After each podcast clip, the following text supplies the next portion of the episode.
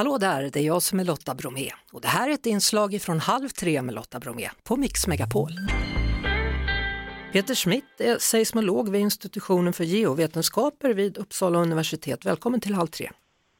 Ja, tack så mycket. Du, hur kan man vara säker på att det är explosioner just i det här fallet med Nord Stream 1 och 2? Ja, um, det kan man vara ganska säker på genom att titta på hur datat som vi har eh, mätt ser ut. Eh, dels så är det som så att eh, man pratar om någonting som kallas för frekvensinnehåll.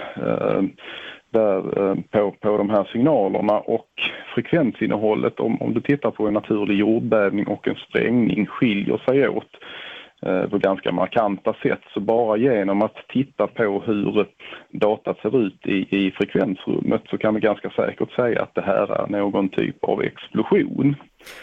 Hur? Um, vid, ja, ursäkta. Nej, fortsätt du.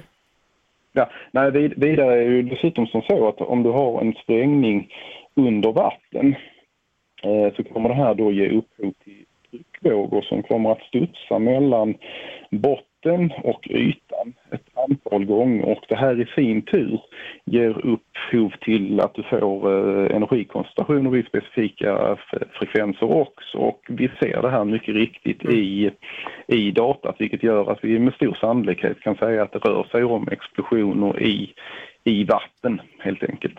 Hur, hur gick det här till? Var det ni som larmade om vad ni hade sett eller var det någon som bad er gå in och titta på, på siffrorna?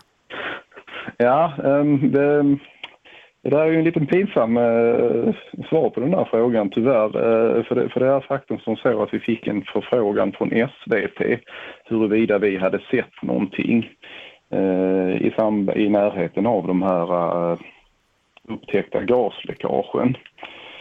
Eh, och då började vi titta på det och så att vi mycket riktigt hade detekterat de här eh, sprängningarna uh, på måndagen. Dels tidigt på måndagsmorgonen eller vad ska jag säga, på natten mm. och sen även sen, senare på eftermiddagen. Hur, hur känns det att, att det var någon annan som frågade? Det, det, är egentligen inte så konstigt skulle jag säga eftersom att till att börja med så ska man ju komma ihåg att vårt primära intresse är ju inte sprängningar utan det är jordbävningar. Uh, och sen befinner vi oss ju i ett område där vi har ganska få och ganska små jordbävningar vilket innebär att vår manuella analys ofta släpar med ett par dagar. Vi ligger inte i realtid med att sitta mm. och, och manuellt titta på datat. Eh, och sen hör det inte till ovanligheten att eh, flottan eh, gör sprängningar till havs, att vi ser från tid till annan mm. sprängningar till havs och eftersom vi då egentligen inte primärt är intresserade av de här så brukar vi inte lägga speciellt mycket energi på dem. Så att jag skulle säga att det har sin naturliga förklaring. Ja, men lite pinsamt ändå tyckte du? Det, det, tycker vi nog allt att det är om vi ska vara eh, fullt ärliga. Ja. Har, har, ni ökat bevakningen nu då av den här typen av aktivitet i och med den här händelsen?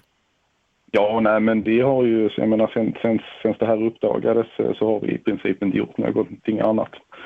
Uh, utöver då att, uh, utöver våra kontakter med media. Då vet vi. Tack så mycket Peter Schmidt, seismolog vid institutionen för geovetenskaper vid Uppsala universitet. Hej då! Ja, tack själv.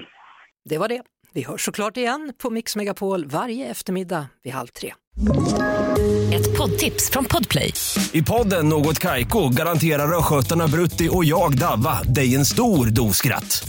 Där följer jag pladask för köttätandet igen. Man är lite som en jävla vampyr. Man har fått lite blodsmak och då måste man ha mer. Udda spaningar, fängslande anekdoter och en och annan arg rant.